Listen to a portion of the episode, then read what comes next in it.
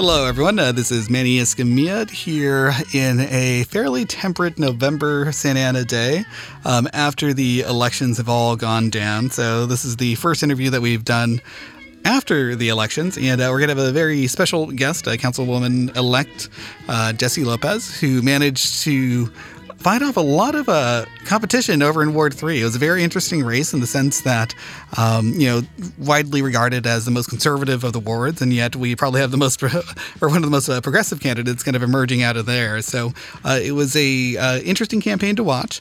Uh, you know, personal or the, the, the, total caveat here is that I was involved in that campaign. Um, I helped support um, as much as I could, and I am just you know very proud of the work that was was done for it. Uh, so do take that and everything we talk about with a grain of salt because we had worked together to have some sort of victory or progressive victory here. Uh, and I think that you know we have a bit of a chance for a new day in the city of Santa Ana with uh, a new mayor um, and three new council members. So you know hoping that we complete the trifecta or the, the trifecta the um, the seven and get everyone uh, to come down for an interview and kind of see how that goes. So that's a project for another day. Uh, and yeah, for right now we're just going to go right into the interview with Jessie Lopez.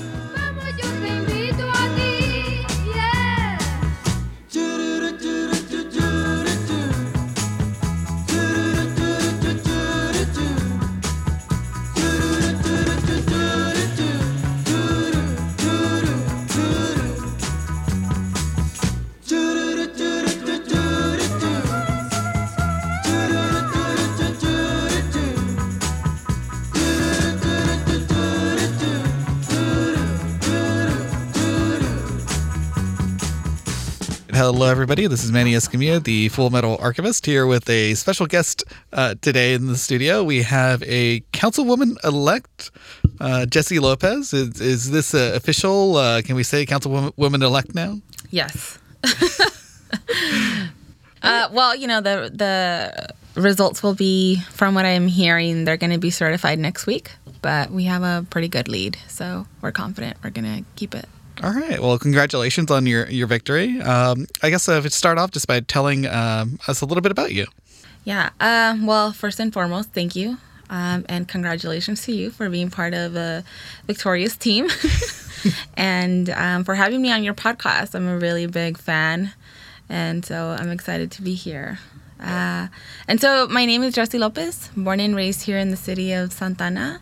Um, proud daughter to two parents from El Salvador and I attended our public schools and um, got involved here in the city doing some activism.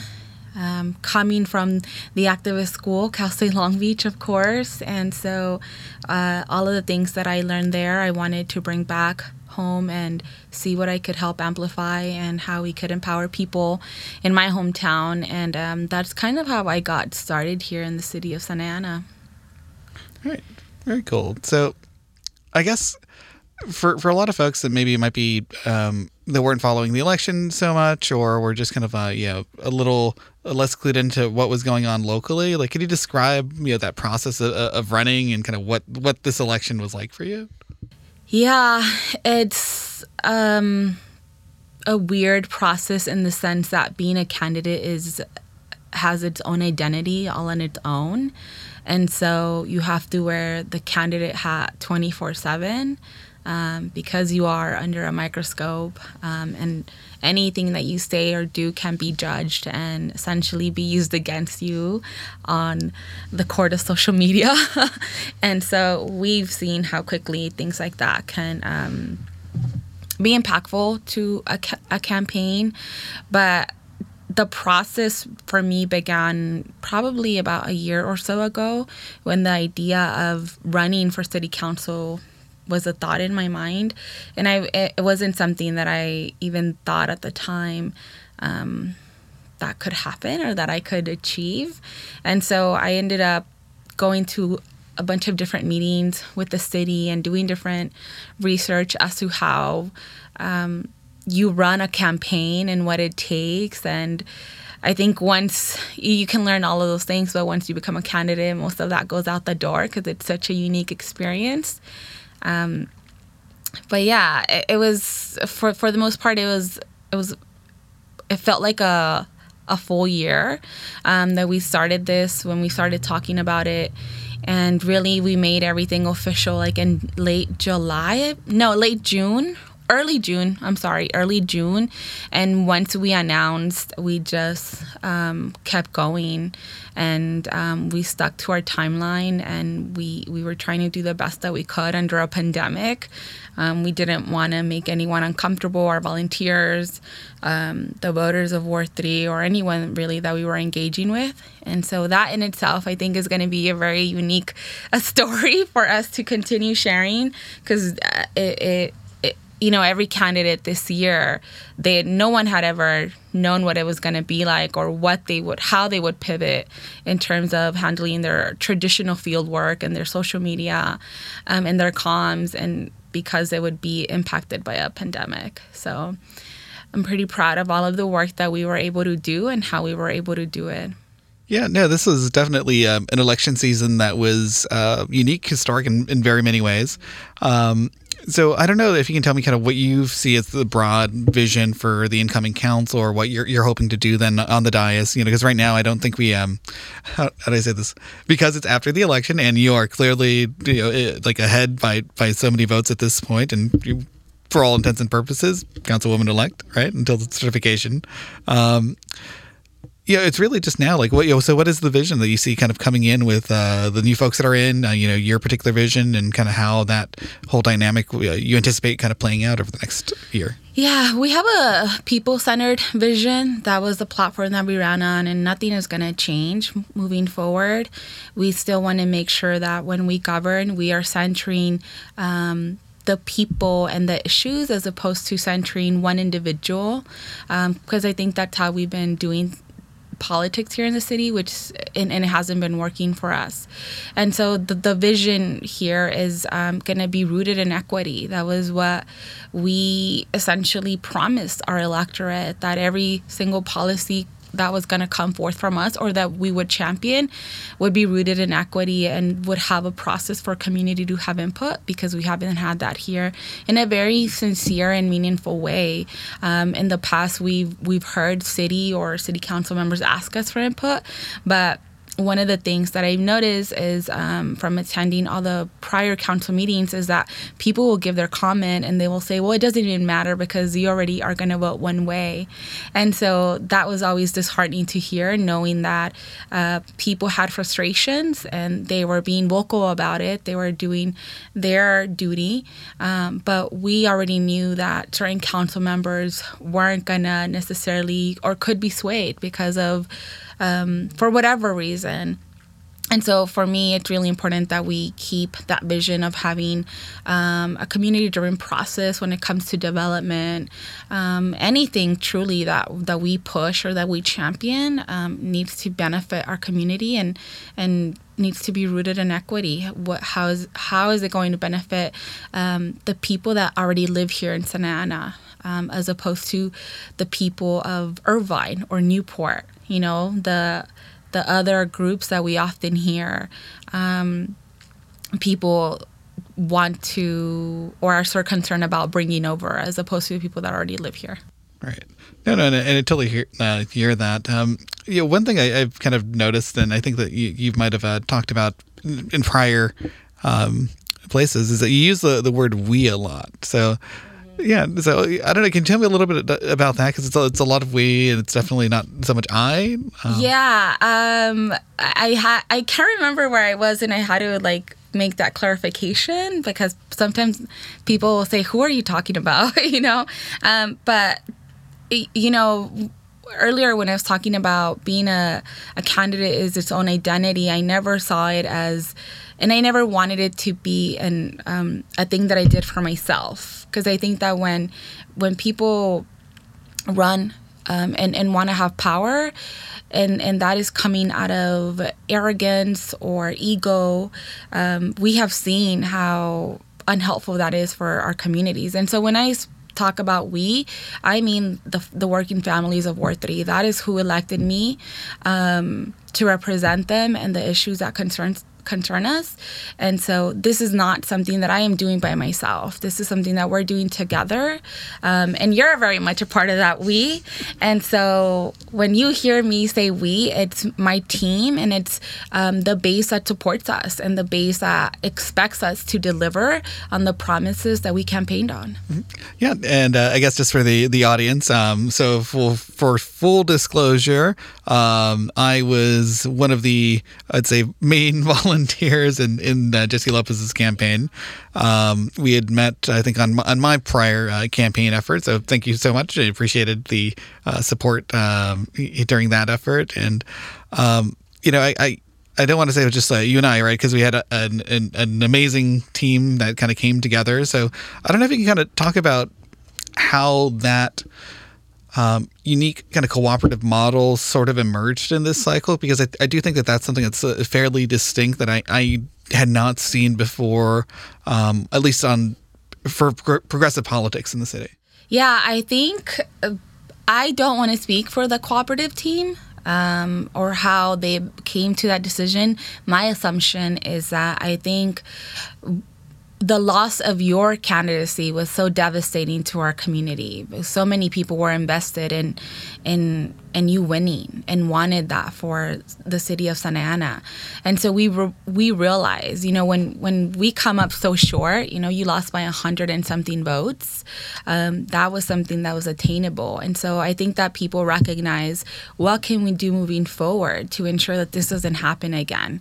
And part of that is making sure that grassroots candidates like you, like me, like others in the city have the support and the resources. It's not enough to encourage people to run for office and then kind of just leave them hanging. You know, we need people to knock on doors, we need people to call, to text, we need people that can um, to donate whatever they can. Um, so it really becomes this this community project that we want to involve everyone that is gonna be invested in um, to be a part of. And so I think the cooperative model is is beneficial. We we you know it's been proven to work. I think it's fair to say that. And um, you know we ran on a slate that had school board members you know carolyn torres and dr alfonso alvarez. We ran um, with uh, vicente sarmiento because we recognized that all of the things that we were talking about were intertwined and we don't we understand that we're we are one vote but one vote doesn't push policy forward. And so how could we thinking long term come together and make sure that um, we were championing the policies that were important to the, the working families of not just ward 3 but um, up, up all of Santa Ana, truly. And um, that was really impactful. And I think that it really connected with people. as we've seen, the whole slate won. Um, and, and we ran really boldly and being authentic to what we believe is good, um, is good government. Yeah, I, I can can see that, and you know, congratulations. Uh, it was definitely um, an interesting and kind of victorious uh, around the you know, a sweep of the local Santa Ana elections. Um, now, the makeup of this new council, um, it actually is kind of an interesting level of diversity. Then, right? So we have a uh, all uh, all of Latin America, or at least a significant amount of Latin America. not all of it. not all. I know, not all. Um, yeah, Vicente is Bolivian. Uh, I am Salvadorian. Um, Thai is Vietnamese. Um, and Jonathan is uh, Mexican or slash Chicano. I'm not sure if he identifies as Chicano, but um, he's Mexican. And so I, I and Phil is Filipino, and David is also Mexican, and Nelida is Mexican. And so I think it's really important because when we think about Santa Ana, we or, or, in the past, we've thought about it as being predominantly a Mexican city, and it is. And um, I think that you know, for me, something that was very exciting was when I was out there talking to Ward 3 families and I could hear an acento.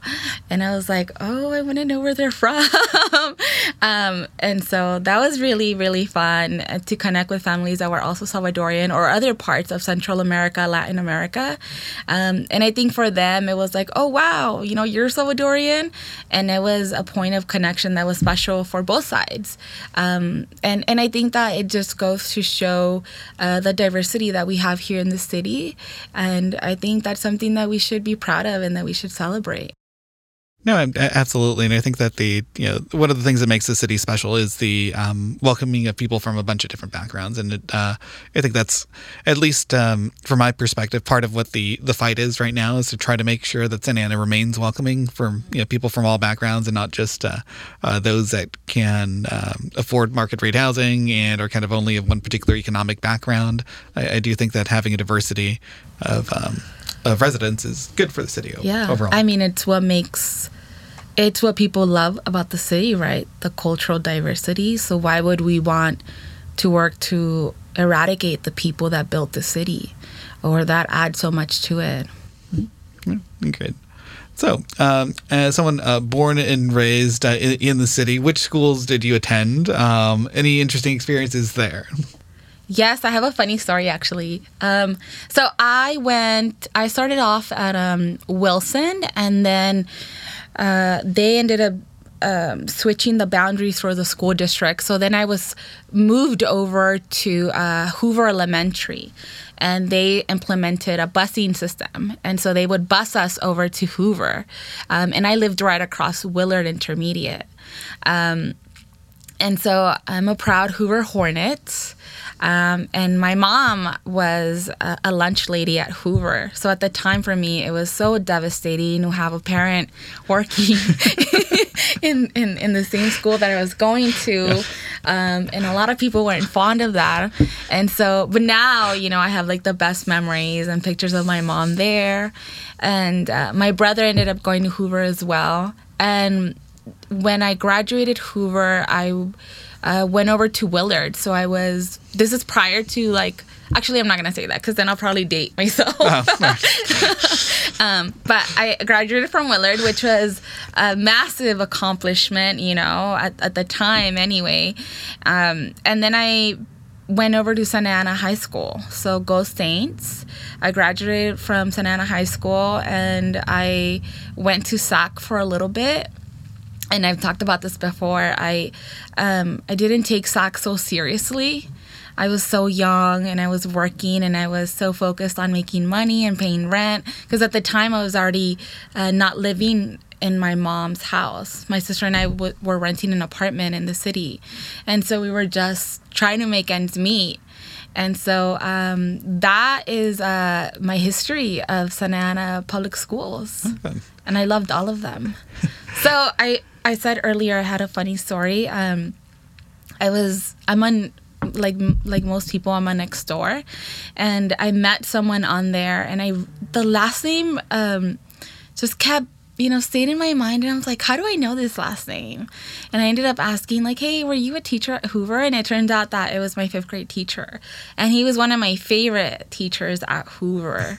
um, so it was nice to like reconnect. Um, and it turns out he's a Ward 3 resident as well. Okay. Um, you know, opposite opposite ends of the political spectrum, but right. it was interesting to reconnect. Right, but you'll you'll be representing all of Ward Three, yes. Um, which I, I, think is going to be like an, an, important thread to, to try to, to balance. Right, it's like um, obviously you're coming in with your own uh, particular political perspectives, but mm-hmm. you know when it comes to a lot of local um, issues and quality of life stuff, um, you know, how do you foresee like how everyone's going to kind of work together, right? Like that's like the big question. Then it's like how how can you get everyone to come to the table?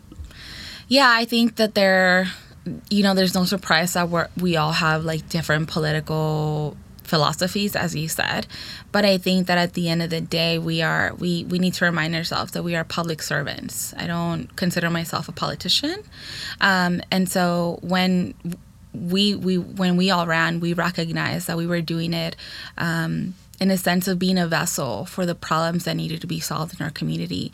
And so I think I like to think that we're gonna be able to work together to ensure that the quality of life issues that impact all of Santa Ana residents, not just Ward 3, are gonna be things that we can put our differences aside and really unite ourselves um, and put our community first. You know, like homelessness, like parking.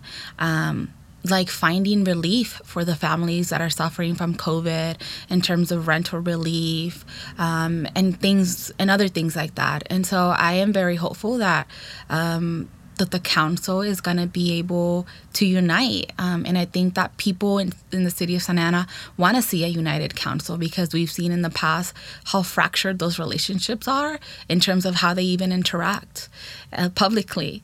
And so I think that we're all ready to uh, come together and, and get things done for, for the city of, that we all love so much. Yeah, yeah, definitely. I can see that uh, sometimes uh, the political arena ends up being more personal. Uh, um, yeah, you know, and I I think having said that, Manny, it's also really important for folks to remember that as an activist um, and as somebody that has organized in my community, a part of having those leadership skills is being able to still say, hey, you are wrong, or hey, you're on the opposite side of this issue. Um, and I think that in the past, it's been looked as like you're being um, problematic or just you know, like rocking the boat. You're or... rocking the boat. Um, but that is part of being a leader, being able to say, no, this isn't what what's best for our community. And I think that we can do that in a respectable way. Um, but, you know, I'm not going to shy away from that. It's who I am as an activist. All right. So, we you had brought up some issues, but like, are there particular implementation items that you're hoping to kind of get in within like the first hundred days or something? Is there is there the hundred day plan? We have a 100 day plan. um, you know, I think for me right now, because we are still in the era of COVID and we're seeing, I actually don't even know if it's fair for me to say that we're past the first wave. Like, when did that end? Um, and as the state of California and the county of Orange has moved back into a restrictive tier, we have to recognize that people still need rental relief. Um, so those are the things that right now we have to bring to the forefront and help uh, pass because we know that over half of the city are renters. Um, and if we're asking people to not work, then we need to be able to provide economic relief for them. You know, in the city of Santa Ana, we don't have a mandate that that mandates that everyone wear a mask. Although I think the community has done a really good job, I think it's something that we should have in place um, because when we go to stores, we need to also think about our essential workers. Um, you know, I'm a frontline worker right now with LHA, and there's still a lot of education that needs to happen. And so I think that in, in terms of what we need to focus on, it, needs to be that. It needs to be rental relief for our families. It was something that uh, the hardworking families of Ward 3 supported. Um, and so we're not going to be shying away from that. And I think it's really important especially given the fact now that there's a like a 10 p.m. curfew, and I know that so many of our families, you know, their work days surpass that, and so what is that going to look like? right. That? Yeah, because I think so. We will be going. We just transitioned to purple tier again, and um, yeah, the lockdown will or the curfew will start tomorrow. Um, do you, you know, what's then like the the overall like plan for recovery and uh, figuring out like the city's finances through through all this mess, right? So how, um, you know, because I, I, know it gets super complicated, so I don't know that you've, you've, had time yet to really dive into that budget and to see like, okay, how's this, how how are we going to keep this all together um, over this next year? Yeah, the budget. um, we have looked at the budget. I I am familiar with it, and every day I try to like learn more and more. Um, but I think in terms of recovery, we need to. I still think that we we need to make sure that before we even prioritize that, because we're hearing a lot about that right now. Um, we need to ensure that people have the means to not go to work um, because you know we keep going back and forth and it's because people were never provided relief in the first place. And so you know I remember back in probably like uh, June or May talking to my dad, and he was telling me, he's like, Yeah, it's awful, but I have no other choice but to work. Um, and so I think about every other family out there that has to work, our undocumented families that don't qualify for federal relief. What are we doing at the local level to support them, to let them know it's okay if you don't go to work, you don't have to panic about not paying rent or the light bill. And I know that we have CARES Fund money, and and so we I think that the city has done a good job in in setting aside money for those and creating funds for where people can apply. And so I'm really proud of that. Um, and I think just long term thinking about like financial responsibility for the city we have to talk about um, something that we discussed uh, was uh, the pension issue that we have and how it, it isn't highlighted enough and what we can do to ensure that moving forward we're at least um, refinancing some of that debt so that we can save the city money long term. Um, and another thing is, uh, you know, we need to look at at the budget and we need to acknowledge that we have an unequitable budget. And so when we talk about making cuts, we can't, you know, throw parks and rec, rec under the bus. We can't continue to throw the departments that we need. Um, that we're that we need to help us address the, the, the quality of life issues here, but say we're gonna continue to um, not fund you. Um, so I think we, we need to have a conversation about who is taking the biggest pie of the budget and how can we work together? How can we all um, you know make sacrifices to make sure that we can continue to have like city staff that is full time. We can continue to have uh, a city hall that is open for residents um, and all the things that are going to help us long term have a better quality of life. All right. So, yeah, for anyone that, um, you know, is not necessarily always in Ward 3, there's kind of like this perception that Ward 3 is only an affluent ward, right? Um, that it is essentially, you know, the, the most. Uh, it's it's a part of the city that has the highest in, income level. And but can you tell me about like what you you know saw as far as uh, the diversity or just kind of like the variety of what Ward Three kind of encompasses? Yeah, um, it was actually one of the many reasons why I decided to run. Um, you know, historically when you think about Ward 3 or when people think about Ward 3, it's been focused on one or two neighborhoods. I think that's fair to say. And so the um, the rhetoric has been that there's a very conservative stronghold in Ward Three, and so at the very beginning when we announced our candidacy, you know, we were met with a lot of backlash in terms of like somebody like you will never win in Ward Three. Affordable housing is too radical of an issue for Ward Three families. Like, you're. T- I remember in my first debate I mentioned parking, and people were like nobody has a parking issue in Ward 3. What are you talking about? Um, but I knew that I knew my ward the best out of all of the candidates. And, you know, I wasn't wrong. um, and so when I was you know, it's one of the things that I love about Ward 3, the diversity. And the west side, the west end of Ward 3 is so different from like center and the east uh, side of Ward 3. And so those were my favorite parts. I mean, I love all of Ward 3. I think it's a beautiful ward. We have probably the most uh, park space in, in all of the city as well. Um, and I think it's because you know the demographics of the ward. And also i think that they have been in the past the most uh, politically loud about what they they think should happen in the city. And so you know ward 3 has always been an interesting area because even when you look at past elections um, they have the highest voter turnout. So they have always kind of uh, they have always come out to vote and so, um, you know, I think district elections coming up now are going to be interesting because Ward 3 has historically always kind of chosen um, or voted for the council members, and that is all going to change coming up.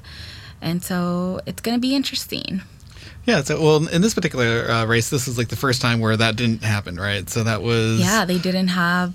Well, nobody voted at large except for the mayoral race. And so, um, yeah, so I think that's why people thought like, oh, you can't win in Ward Three. yeah, it's like uh, like normally it'd be like, oh, well, if you can't even win citywide, how can you win only in that ward? Exactly, because um, it's it, it it, it it is looked at as like the hardest place to to win, and especially when you're running on a a progressive platform, um, people just thought like there's you have no chance there. Yeah. So you definitely believed in yourself like early on, um, but I think you also maybe this has not been like part of the narrative uh, as much uh, yet.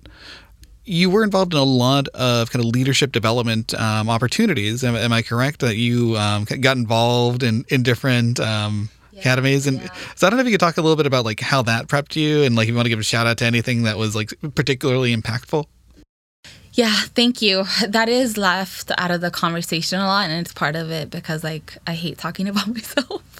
Um, but I did because I knew fairly like a couple years ago that um, I was curious about campaigning. I wanted I'm I'm the type of person that if I'm interested in something, I want to know how it all works. I'm not interested in knowing one piece of it. I want to know how it all comes together. Um, I'm an information hoarder to a sense because I I like to have all sorts of information, and so. I, I did. I'm a graduate of NDTC, which is the National Democratic Training Committee, and so I spent some time in Chicago uh, learning about the digital end of campaigning. And so um, they really prepared me for managing social media like Facebook, Instagram, which is um, what I was able to manage during my campaign, which is crazy. I shouldn't have like even done that. Um, and creating graphics, things like that, um, which was was kind of what I helped you with mm-hmm. for your campaign. And uh, prior to that, I had done, um, I'm an Emerge alumni as well. So shout out to my Emerge sisters. And what is Emerge? So Emerge is a, a program that trains Democratic women um, to be candidates. And so they teach you everything from like your why to find to fundraising um, like all the little things that it takes to build a campaign and, and help run a campaign. And so going through Emerge, there was a lot of moments where I was like, do I really want to do this? because it's so much work. It, it really is so much work. But, um, I, you know, Emerge really equipped me with the proper tools um, and it gave me a different mindset.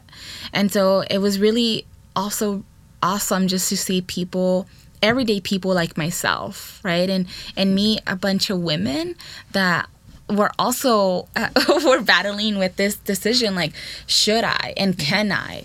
Um, and and what happens if we don't reach the benchmark the benchmark so i think emerge taught me a lot of really good rules and so coming into to to this uh, campaign, I understood that it's okay if you don't win. There's life after that um, because I think sometimes like transitioning from a candidate role and not winning can be like a gray space for people, and it's like, well, what do I do now?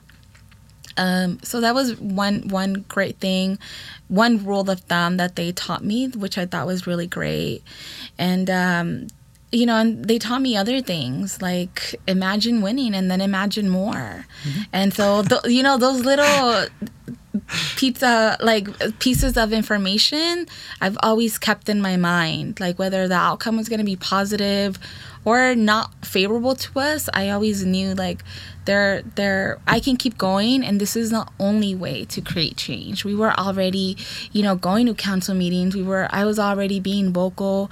I was already part of different coalitions and and and helping in my own way. And so I have a different hat now. Um, uh, to a capacity to a certain like extent i have a different role but you know as i said i'm still an activist you know, at my core.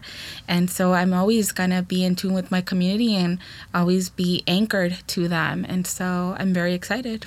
All right. Well, congratulations on doing all that and still um, retaining it. Yeah, I think the challenge and the question always becomes it's like how to make that transition right from the activism to the governance and uh, that is uh, they're definitely different um, beasts hopefully serving the same kind of role and the goal and the mission it is a different beast because um, you know, being an activist, especially like being an activist on campus, if after so many talks, after so many meetings with administration, you get to the point where you just want to do a banner job, where you just want to sit in a building, right? And so you don't need to ask permission for those things; you just do them. Um, and so now it's a little bit different. A little um, less direct action. Eh? yeah, it's it's different, but I think that we certainly need more activists in government. We need more people that are in tune with their community. We need more community organizers um, that are not going to center themselves, that are not going to do this for photo ops, that are not going to do this because they have their own self-interest like uh, motivators that they really believe in the power at the local level which i do you know and and people have for so long demanded um, that to not be governed in a sense of like having that dominating force. Um, and so i think now it's one of the really exciting things about Santa Ana that we're seeing like everyday common people um, and people that have been vocal in the past say, okay, well, my candidacy is a direct outcome of your failure as leadership. And every time that the young people were laughed at and said, well, it doesn't matter because you don't come out to vote, well, guess what? Now we're going to run for office and we're going to win. And if you know so yeah. Yeah i was literally turning on my my car the other day just yesterday. And then on kpcc i hear the names um, jessie lopez oh, oh. Thai Viet Phan, and jonathan hernandez ushering a new progressive millennial oh. council uh, for the city of santa ana. Oh wow i love kpcc yeah so do i and i was like i know those people. That's pretty cool. Yeah so um so Tune in. there you go well, you know, part of it, I guess, was uh, yeah. So they, they did uh, quote tie in that. So you know, former uh, guest here and Victor in Ward One. Yeah. Um, so the you know, relationship, I think you had kind of mentioned, you know, as far as you know, decentering your ego, figuring out kind of what the overall vision and goals are.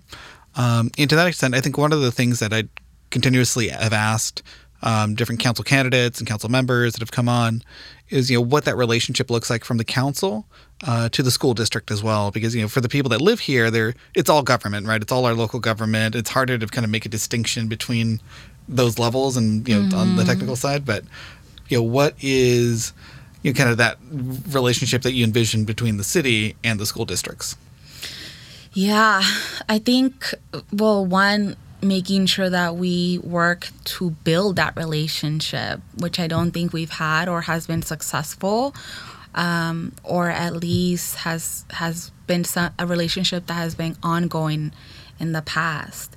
And so I think you're right when you say like people don't have the time to differentiate like what you do from what that other person does because we're so busy living our lives. And so I think education is always, always going to be a big component of that. Um, and you know and and not just with that but even running at the local level in a very I'm to say I'm to use the word simplified race where we're running in district elections. People didn't even know that that was happening. So there's still a lot of, you know, information that needs to be pushed out in in a very like aggressive way for it to reach the people that it's supposed to reach. And so I I'm very I'm very excited to be working with Carolyn and with Dr. Alfonso, and because we understand that the issues that we can help with policy at the from the dais are issues that impact um, all of the, the students from uh, that they also help uh, push policy for. And so we understand that the issues are intertwined. And so I think that we're looking forward to really coming together and building an agenda um, where, where we're going to be supportive of one another. And to me, that's probably the most exciting part of this, like knowing that we have people from the school board and from the city that are excited to be working with one another that there's mutual respect there and that we we essentially share the same values and beliefs which is why we run on the platform together mm-hmm. right and you guys aren't trying to undercut and yeah. uh, take each other's seats and different. Yeah, and it's also you know the most one of the really beautiful things is like we're not in competition with each other because I often see that with people they're in competition like who can do this better and it's like we don't care about any of those things. We just want to make sure that the work that we're doing is going to be beneficial to our kids and to our families. And so we're really working from a place that there is no ego there. Where we we really do center the community community, and we're always gonna come back and say, how can we do things better, and what would you like to see? And so I think that's something that we haven't seen here in the past, and something that I shared with people was like, look, no one's ever come to my door, to my family's house, and taken us into consideration. They never knocked on the door. Do you know how many people in Ward Three said to me, "You're the first person to knock on my door"? You know, and I'm I'm shocked you know it, and and that is part of the, the issue here. Um, and so that is what we want to change. That that's always what i said that i want to change is the relationship that our community has with our government officials because it's something that is fractured that doesn't exist and there's uh, a lot of distrust. And so i know that for carolyn alfonso they, that is something that they care about too. All right. Good to hear there. Um, my um, oh, I had a question, and now I'm blanking out because. Welcome to my world. no, but it was like because it was a good answer. I'm like, yeah, that's right. And I was just like nodding along, and I'm like, okay. yeah, all right. I have Manny's stamp of approval. well, yeah, it, it is just about being cooperative, right? At the end of the day, it's like yeah. working together. Um, and I, yeah, I think I was going to comment that you know a good start would be maybe if um, the city and the school district started having joint meetings again. Uh, they used to have them, and they kind of canceled them all. Uh, yeah, they we had subcommittees. Yeah, and they were disbanded not too long ago last year. There's actually a post about that on my Facebook because oh. I would report on social media like after every uh, council meeting, and so. Um, you know there was a lot of uh, uh, there's a lot of talk about why they were disbanded and but th- that is something that i'm interested in um, hopefully bringing back because i think that if you have that time and that space to really focus in on that one issue i think that's very informative and why wouldn't we as council members want to know everything that we can? Right. And so i'm supportive of of looking into that Right, and would you also be supportive because this is, I think, one thing we, we failed to do was um, bringing in also folks from the Garden Grove School District, um, and uh, you know, I guess maybe the the teacher, the principal, maybe from at least uh, one of the Orange or Tustin uh, schools that are mm-hmm. also within uh, Ward Three. Yeah, that's the really one of the unique things about my ward. So I am part of Santa Ana Unified School District, Tustin Unified School District, and Garden Grove Unified School District. So I do have relationships or a like a working relationship with SAU USD school board members and also with um, Walter Muneton, which is the president of GGUSD. And so we all want to come together and figure out what we can do uh, moving forward. Uh, especially now with, with COVID and the digital gap and how we're seeing that that is truly leaving our kids behind. Um, and with Tustin USD, that is going to be one of the issues that we need to work towards. We don't have those relationships right now. Um, and to my knowledge, we've never had them with the city. And so I'm interested um, in seeing what we can do and what we can achieve um, in a collaborative effort there because there, there's a big chunk of our families that part that belong to um, Tustin Unified. Yeah. no, yeah. Absolutely. It's like, oh, that's right. This is not. Uh, I know. different I know a lot of people don't know that. Yeah, it's uh, yeah four school districts and uh, a lot of uh, the actually you probably have one or two independent uh, charter schools. I do. Um, and as well as uh, some private um, Catholic and Christian schools as yeah. well in the yeah. district. Yeah. yeah. Okay, it's a big city. Yeah, that's a, it's a big district. it's a big district. It's wide. Uh, it goes all the way across the top. It does. Um, so one of the major complaints that I always hear is um, it's great. You said all this thing, all these things. It's beautiful, wonderful, yay. But you know, you got the votes, and like, what's going to keep you from actually going back to the the, the doors that, that you knocked, right? Like, are you, like, what are you actually going to do to maintain, um, you know, proactive access to people? Like, what are you actually going to do to go talk to people now that you do that, that you're in, right? Like, you don't yeah. have to. yeah, no, and I think that's a mistake that always happens and we see. Um, you know, and AOC recently said something along those lines, right? Like that base of support that votes for you is always abandoned right after an election.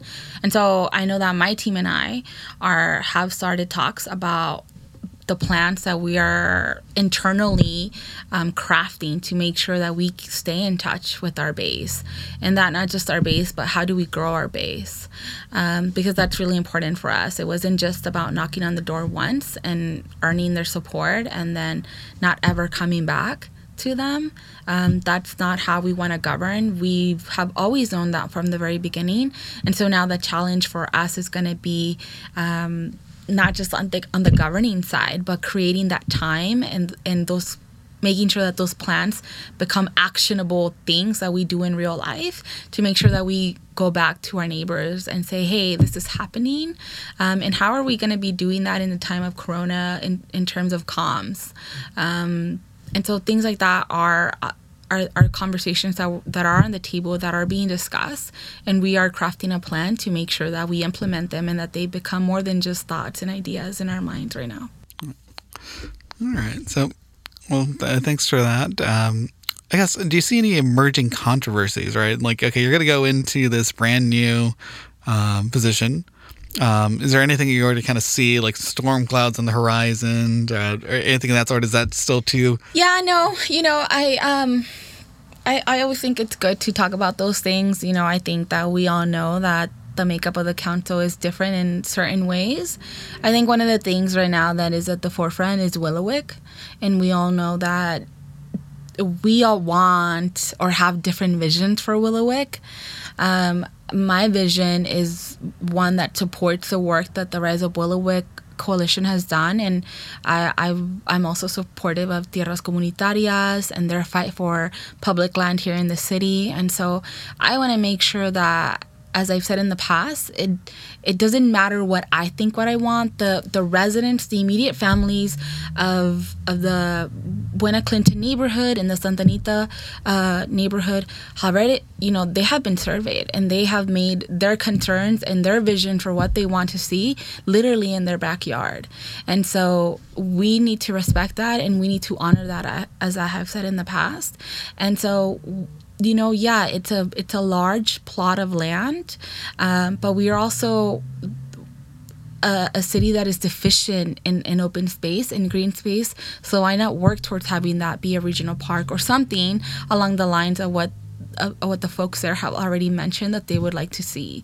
You know, I am not in favor of bringing in uh, market rate development. I am not in favor of um, anything that isn't going to be favorable for, for, for the immediate neighborhood and the city um, as a whole.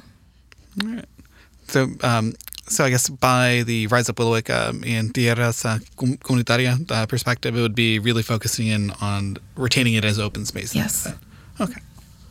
All right. Yeah, Willowick will be will be tough. Willowick is going to be you know, it's going to be tough. We have seen how the Garden Grove uh, Council has acted in the past. Um, and, you know, I know that they're going to defend themselves to the death. Like, we did everything by the book. No, you didn't. And you try to keep the community in, in the dark. And when we reached out to Garden Grove City Council to meet, to do the bare minimum of having an open line of communication, they weren't responsive. And neither were certain members of the Santa Ana City Council. Um, and so, you know, I, and I think it's interesting that Willowick was such a massive topic of conversation in this electorate season, mm-hmm. but yet none of them have ever supported any action that Willowick has put forth. Um, and I know that there's been conversations because people are, are candidates, uh, but I think that really goes to show where people are at. And so, you know, I, I have, I mean, I have so many opinions around that. But I do think that Willowick is going to be a fight, and it's something that I'm very passionate about. And so, I mean, I'm if we're gonna still continue to push for for what we we think should be there. Yeah, no, I, I can hear the passion in your voice, and I know that that's um, not going away. It's not, especially on, on, that issue. So, um, now, what's up with the general plan? Like, what do you feel? Because you know, we talked. I think uh, for a lot of these at different um, conversations, we also talk about that and you know the changes in the land use and you know, that you know what that big vision for Santa Ana is going to be. Mm-hmm. Yeah. Well, right now, one of the biggest uh, call to actions was people saying, "Hey, like, what is the rush in passing the general plan?" because um, it hasn't been updated in what like over a hundred years. no, not not a hundred years. Oh. oh. sorry, it's uh, the the last one was uh, since before Miguel Pulido, basically, or just a little bit before. Uh, it's like 87, 88 for the last comprehensive update. There, there's some small subsections. Close to close, not close to 100 years. Well, yeah, for those of us that are that were born uh, prior to that date, it might feel, feel like 100 years ago. For those of us that are slightly bit it older. It hasn't been updated in a very long time. In, in my lifetime, yes. Yeah. and so, um, knowing that we, we have such a fight here um, for green space and for open space and just for not just that, but like a lot of the environmental issues that we're seeing, um, and the city coming and saying, "We've given you all enough time to review the general plan. Like it now, it's time to move it forward." I think it's really unfair and really unrealistic. And as I've said in the past, you can't just upload information to the city's website, which in the past wasn't even that like user friendly um, for people and so you know i think to them they they they do that and then they're like well what else can we do if people are really interested then it'll come from them right right and i think that um you know, and I just want to give a shout out to Jack Sheila. He's the uh, director of the IT department. They they've improved the the website massively from when I started that. These are not personal attacks on people. These are just what we've heard over and over and over. So at what point, how how many times can I tell you, hey Manny, X, Y, and Z isn't working. Hey Manny, X, Y, and Z isn't working. It's not a personal attack on you. It's just saying what you're doing isn't working. So what can we do differently, right? Mm-hmm. And it, that's the same idea with the general plan. Like we have said, we need time. You know, so I, I think that, you know, I heard you called in, you gave your public comment. you said, look, even someone like myself who's so highly in tune and so uh, that that like that document to you is something that you could read over and over again right? But well, that I, is not the same for everyday person like myself. Well, i was going to say like i myself could not even read the entire thing uh, you know page to page right? It's a, it's a 2000 uh, page document. I'm still working my way through it and trying to okay. understand the various pieces. Yeah. So and, and what i'm trying to say is yeah. like if somebody like you is like uh maybe we shouldn't then i think it's and and and here's my point like community members have been saying this for so long um, and here we are again like asking for the bare minimum of just giving us the time to review these these things and really make sure that the issues like environmental justice are being implemented in the general plan. And so, you know, I, I just don't understand what the rush is. I, I don't see the point in rushing a document that is so vital for our city without it without making sure that every single component is perfect. That is really the standard that we should be working towards here. Why should we why should we rush something and then come back a year and re- retroactively try and work to make it better? How is that useful um, like efficient use of our time, of our money, of our of our resources? That doesn't make any sense. Yeah, no, I, I totally hear you on that. And I think um, you know, part of it ends up being that we've relied a lot on just like you said, posting and then maybe sharing and then kind of giving it to the same people that kind of show up to the same event. So one of my biggest critiques, again, working for, for the city, um, was that our general outreach was always at like targeted events, but you know it's the same 15 people that always show up, and that's great. Like I, I know them all by you know on a first name basis. They know me.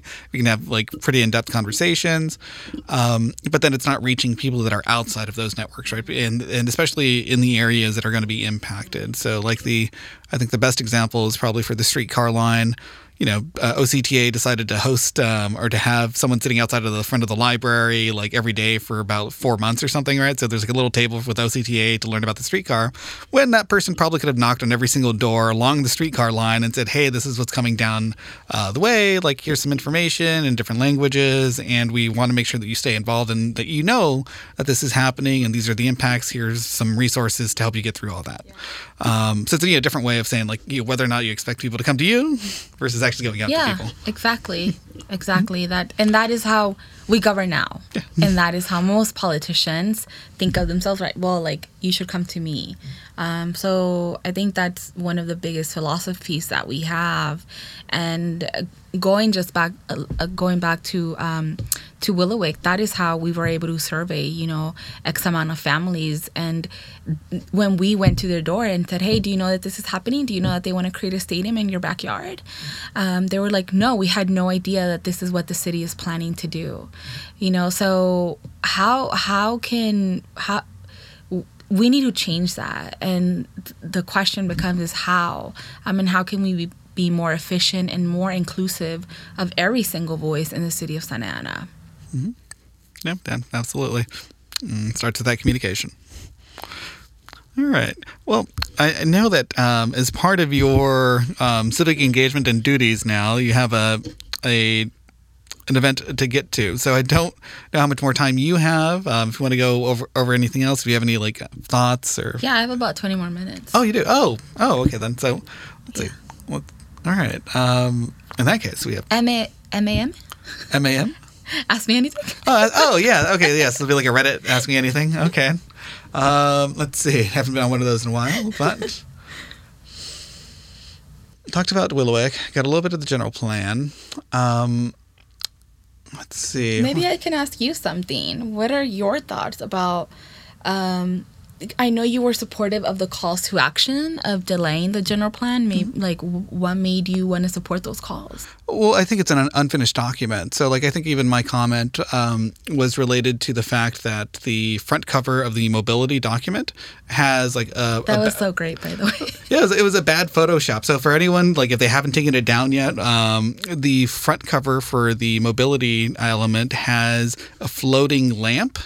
That it's basically like a lamppost that maybe was there in a previous image and somehow got photoshopped in, and then you have the streetcar in front of it, and then the West End Theater has like part of the wall is shifted. Um, so it's just a really bad Photoshop job, right? So things like that, when you can't even get the cover to the document correct, uh, and details like that have like not been like noticed. Um, to me, just screams like, "Hey, slow this down." Um, as someone that was involved heavily uh, from the very beginning of the the document, right? I was basically in the city manager's office when the money was authorized to start that general plan um, effort. Um, I was kind of liaisoning and showing up to a lot of those initial kind of outreach events. I did a lot of the outreach um, programs with the advanced planning team there we had a lot of outreach. We, we did do a lot of initial outreach to kind of figure out the policies, uh, but we haven't taken the time uh, to do the same amount of outreach once the document was written, right? So, like to me, that's kind of the you know the problem there. Is like, well, we've had about three years to um, create at, in the abstract some policies, and then the document itself is only going to be reviewed for three months. That's where I think there was like a, a bit of an imbalance because there was a lot of uh, verbiage there that sounds great. Uh, the immediate one that caught my eye was, oh, we're going to add some information about or a policy about never losing parks, uh, parkland, but it's you know titled parkland because and that's very specifically like uh, areas that are designated parks and officially approved by the city as park, not that the city will no longer reduce its open space, which is a totally different, Different, outcome. yeah. It's a totally different thing, but it makes it sound like you're getting what you want, but it's Yeah. not when you actually yeah. l- look at what those implications are. So I, I think there, are, there are things like that that were kind of buried in the document um, that we just need more people to take a look at and just kind of see you know what's there, what's not there. Um, and yeah, just with time, it's like okay, let's let's do this. Um, let's make sure that everyone's taking a look at this element. Is this exactly as strong as it could be? Let's review the next element. Is this as strong as it could be? Uh, definitely want to you know, t- say thank you to SAS, uh, so the Santa Ana Active Street folks. Um, they put together a little panel where we went through the mobility element, and that's where we noticed, you know, the floating, the floating Lamp. lamp. Yeah, with the floating lamp. Um, and just other things that were kind of in the plan that were like, well, we don't know if this works with this, and like there seems to be some stuff that's contradicting uh, each other. Um, but you have to have kind of like the willingness and you know somewhat of the community expertise to come in to do that. Sorry, and that's the first time I think the guest has asked me a question. So I'm just pretending this is my podcast now. Well, there you go. So this is your podcast number two then. All right, there you go. You- You're getting started and you, know what to do Dreams next. come true. Um, no, but you know, yes, thanks to SAS for all of the work that they do. I love that we have like these. Uh, like these communities of experts. Truly, I see you all as experts, right? Like the urban planners, um, the housing activists here in the city, like Isuri and Cynthia with the Kennedy Commission. And so, you know, when these folks come out and say, hey, we need more time, like we need to be able to trust them and we need to be able to support their calls.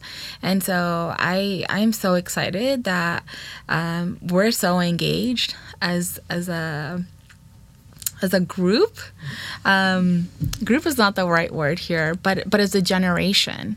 And that we are just pushing people to perform to uh, to the next level. Um, i don't think we're gonna accept any like anything like we've seen in the past. So that's the exciting part. Yeah, it's, it's definitely a different electorate for sure in a different uh, direction. and so let's see. We talked about that. Um, school relationship, like general plan.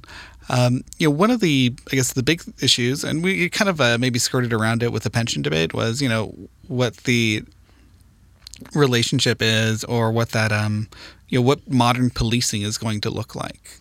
So, what does you know um, a a different form of public safety, or what does public safety look like? I, public safety to everyone is looks different, um, but to me, I, I do believe that every single family in Ward Three and in Santa Ana has the right to feel safe at home and in their neighborhoods. And that includes the recreational areas that they use, um, like the parks. And so I am supportive of making sure that we have everything in place where families feel comfortable being outdoors. Um, and that is one of the things that, you know, I talked with Ward 3 families about but I think that public safety um, is much more than that. It's a very big area. Um, we, we talk about fire you know and we also we have to public safety also is inclusive in my opinion should be inclusive of education and making sure that um, we're not just centering one specific organization to be in charge of public safety because I don't think that that is sustainable. And I think that we've seen that um, become less and less productive and less and less successful for us. And so when we put so much uh, responsibility, like like for our officers now we see that they are too stressed too overworked and it's we're not getting any results. And something that we talked about in the past is like as taxpayers now we're paying so much and receiving less services. Something that we often hear is like it takes i can make a call and sometimes police don't even show up. Or you know they will ask me is somebody dying like they need to know if somebody's dying in order for them to dispatch someone. And that is not the expectation that Ward 3 families or any family has. Um, and so we need to revisit what public safety is and um, what it what it's going to look like moving forward when we know that we have social workers, when we can have case workers, when we can um, invest in other things, uh, because the role of police is to de-escalate, um, and the role of police is not to necessarily rule and implement fear in people. Um, and so I think that right now it's it's a little bit inter like too mixed, um, where people just don't know what to expect. Where I think in the past people felt more comfortable in saying, "Yeah, let's just call and let's get help," and now people are saying, "Well, if you call, you just might get killed." So I think that there's a lot that we need to do in terms of public safety here locally at the national level and just everywhere truly. Yeah, well, thank you for that and your, your honesty on the importance of re- reviewing uh, public safety. From yeah, well, I think we have to be honest about it. We what benefit do we get from avoiding having that conversation? Um, and especially if we're gonna say like black lives matter but we're not gonna have the courage to have that conversation and seeing how many people have taken to the streets to say this isn't working this isn't working. Um, it doesn't benefit anyone not avoid not having that conversation and being honest about we're not getting justice. We're not being treated fairly. You know, there's a lot of fear, there's a lot of terror in our communities. Let's just avoid it, right. you know, and not address it. What does that resolve? Nothing, absolutely nothing. Right. And I think there's a there's a pretty interesting historical parallel in, in the city where there was kind of a, a set of tensions roughly around um, the early set, early to mid 70s in the city, where there were kind of a, a series of near riots or kind of clashes between uh, the communities of color and the police, mm-hmm. um, and it did actually end up leading towards this. Uh, community uh, orientated policing model that the city of Santa Ana kind of like spearheaded uh, back uh, in the late 80s. Um, so it became a national model in some ways, right? And there's it's kind of this weird history that the the, the SAPD has kind of gone through cycles um, where, where, it's been a little bit more proactive on, on, the community side and a little less active on that. Um, I think the overall um, war on drugs probably in the 90s helped militarize the the, the um, SAPD probably more so because mm-hmm. it was a very you know active um, had very active um, gang suppression effort because you know there there are more gangs and kind of more gang violence here at, at that point. Um, so I don't know if we've kind of like ebbed away from that yet. And you know, this is one of those things to me where I'd like to, you know, see how we bring in you know people that are part of the policing kind of apparatus already that are maybe looking to be reformers to bring them in to be like okay well you know you're the ones that actually do this job what can we do to alleviate these concerns and actually make this more effective rather than kind of repeating the same mistakes that we yeah. seem to be doing but one thing that i've often heard is um, you know when we talk about homelessness and i think that is it, it's appropriate to uh, tie in with the budget and financial responsibility. Um, we have heard time and time again from officers say like i of course this is not what i signed up for. Of course i don't want to spend three hours trying to talk to somebody or or get them to the hospital and sit with them while i'm trying to do intake right? And so we have heard in the past them say um, this is isn't what I want to do. This isn't what I thought policing would be. Um, and so I think that people now more than ever are open to the option of having uh, social workers and caseworkers come in and people that are um, trained and equipped to deal with the unhoused population here in the city of Santa Ana. And I think that, you know, for whatever reason, people feel like that is taking away from your role, but it, it's really not because this was never a part of like your role specifications ever.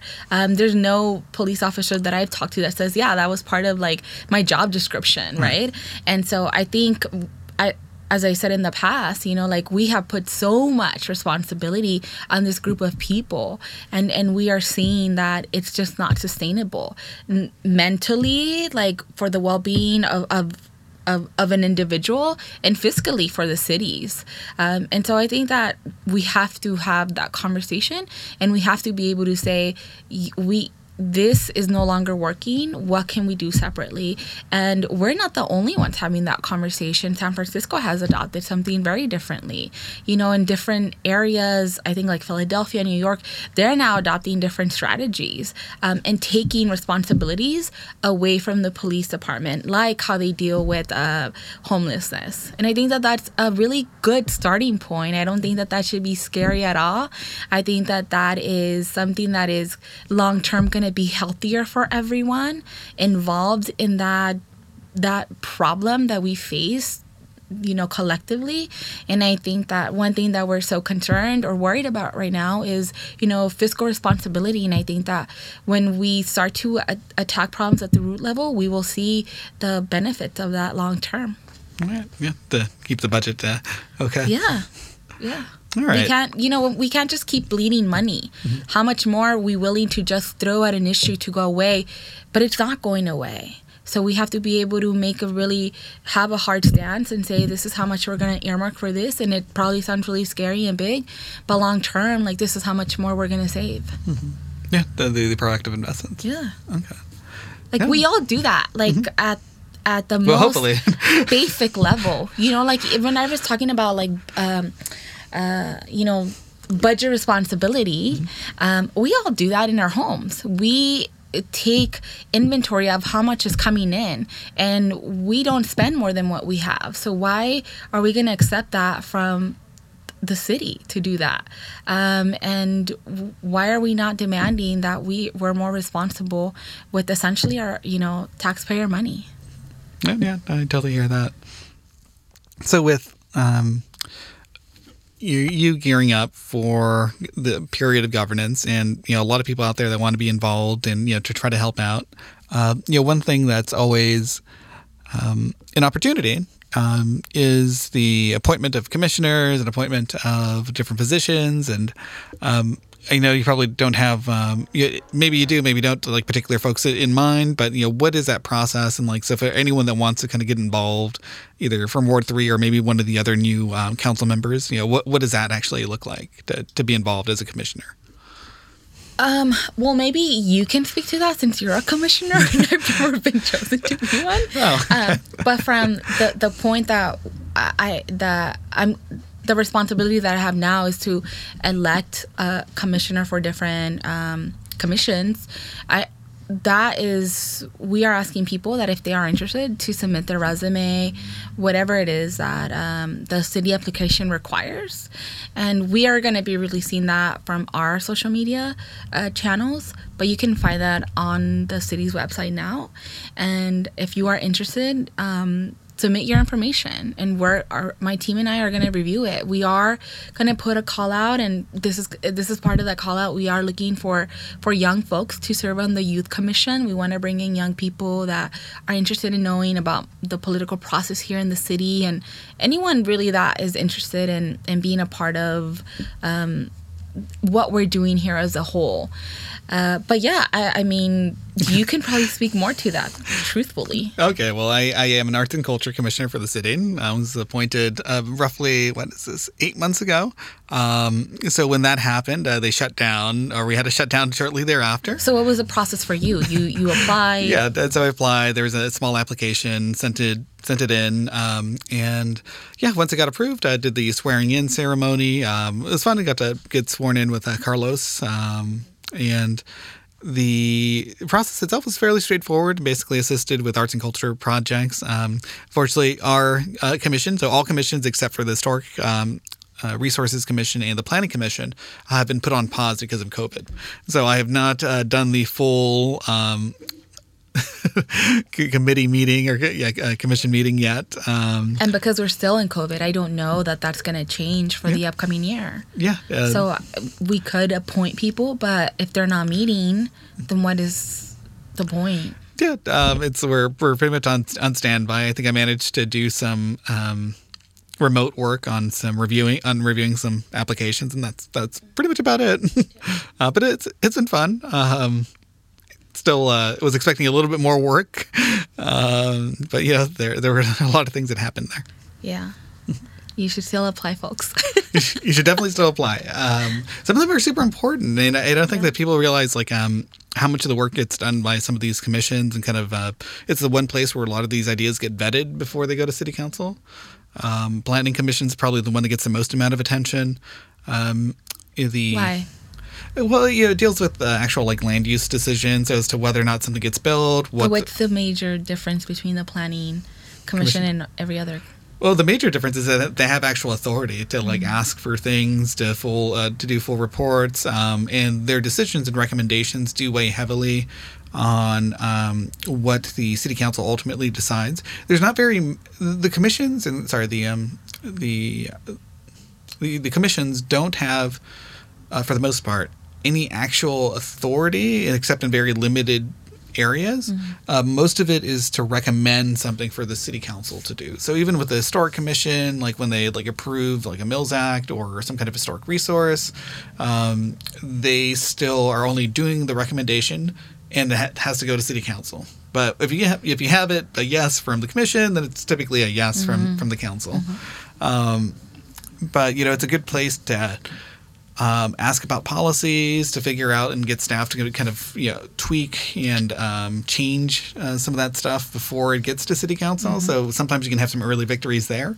uh, rather than waiting till the very last moment when everything's pretty much done and the calling frantically. Yeah, calling frantically, and you know, and the even like for developers in their defense, like you know, having these last minute changes can really be the difference between like building something or not building something. Where if maybe if you'd known about it like two three months earlier something could have happened but yeah, that timing does actually impact the viability of some of these um, development projects. And you know, for some people that's great right? It means they have a better chance of killing it at the end. Mm-hmm. um, yeah but if you're if you are kind of trying to find a balance between actually getting something built and like what's you know the ideal um, you know the, the, it's it's good to come in early. Okay. Mm-hmm. There you go, folks. You heard it from a commissioner. Yeah, from a commissioner that hasn't sat in a single commission meeting.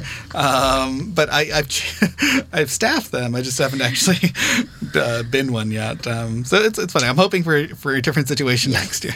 Well, something that maybe I can offer is if you're interested in being a commissioner and have questions, I can put you in touch with somebody that sat on a commission prior to COVID. So just talking to folks that have have done that, have gone through that process, and can tell you what to expect in terms of work, um, and everything else that comes with the commission. Yeah, and it's pretty like they're pretty varied, right? So we have like an arts commission, uh, the planning, Housing, housing. Uh, there's a transportation, transportation. um, and also what's the the, our Measure X. Yeah, the youth, the Measure X. Yeah, so I think that There's right. another one. Personnel. So the, we have the personnel one. That one actually gets pretty dicey, and they do have some authority. Um, Ooh. yeah, that one gets like juicy, but then you can't talk about anything because it's all like Sounds very HR. It is, and it's, it's all it's all protected. So the city council can't interfere with it. They can't do anything, and they have to follow very strict rules. And then none of those records are really public. So Can I it's like, on my own personnel commission. well, no, that's actually like one of the ways you can violate, like be in violation of the charter. Like, no, once you get involved in personnel matters, um, I think that that was what Jerry Serrano was trying to pin on um, on Ceci Iglesias was that she interfered directly on personnel matters, which she might have done. Like, I'm like, I'm not, I'm not putting it past her. Like, she was very directly involved in whatever she could be.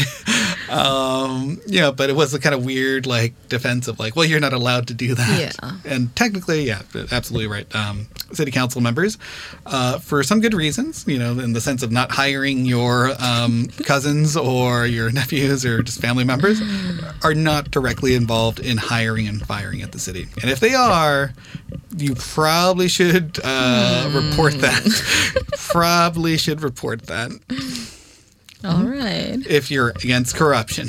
Of course. Right. Um, yeah. So you know, I think with that, that's uh, that pretty much is like what I have for for now. Uh, yeah, really appreciate you coming on, um, taking a victory lap. Yeah, thank you. Thank you for having me. I'm very excited. Um I was wondering when this would happen. Yeah. So, and the the joke there is it was supposed to happen during the election or prior to the election, um, and my schedule did not allow for, it, and I had to shift my schedule, and then we were unable to reschedule before the election. I was so busy. Um, but no, it's good that, you know, thank you for having me. I know that you have like a long list of guests that you're going to bring on. And so I know you're really busy. Um, and you know how much I love podcasts. So this is to me like the coolest things. I've said that before. And just like seeing it come to life from when it was like a, an idea for you, um, really, really cool. Yeah, yeah, and this has been fun because we get, to talk to you know other people that geek out about like local politics and local um, issues and you know public policy. And to me, that's the, the best. Um, and you know, one of the fun things has been tracking down, and actually the hardest one of the hardest things about this whole thing has been tracking down the songs for everybody and like the song rights. Okay. So I, I told you what song I wanted, Uh, right? yeah, and can you explain? Let the the record show that if I don't get my song, I don't approve the publishing. So, what song is it that you'd like? um, so it is actually by a Salvadorian group. Los and- Christians. Yes, and um, it is called. Uh, Ya me voy para Santana. is or um, God, that's just the um, I think that's just like what it says. okay. Oh, I don't think I have any. No, no, it's okay. Well, we are. You're gonna. Let's see. Edgar is gonna be putting that song on in the background as we exit the interview. So So yeah, it's very it's very meaningful to me because of course Los Christians is a Salvadorian group and Santa Ana is a place in El Salvador and I just find it to be um, comforting that it's not just like the motherland that it's speaking about the motherland, but you know here my hometown Santa Ana, not being elected to represent the Ward Three families. no, all right, cool. But to be fair, the host did, you know, tell me that um, normally it's only like all Santa Ana artists.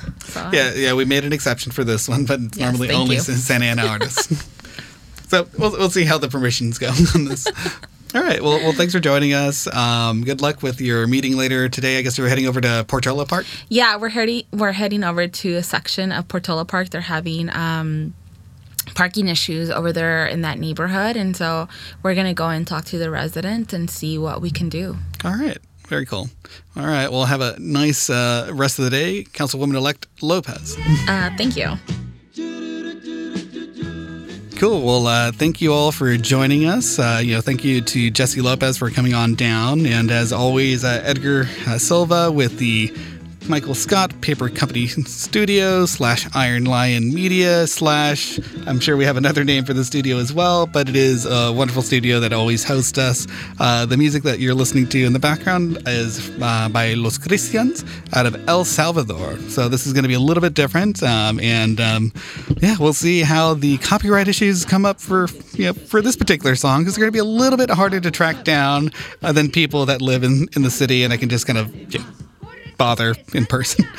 all right. Well, I hope you all have a nice day. You know, thank you all for voting. Santa Ana really came out in this election. I thought it was, you know, very, very great turnout, especially amongst the youth. And uh, yeah, we just got to, uh, you know, keep on moving things forward. Um, let me know if you have any questions, other guests that you'd like to have on, and any of that sort of thing. So, all right. Uh, have a nice November, and uh, hopefully everyone can enjoy a remote turkey Thanksgiving with their family. And uh, let's try to avoid getting each other sick. Okay.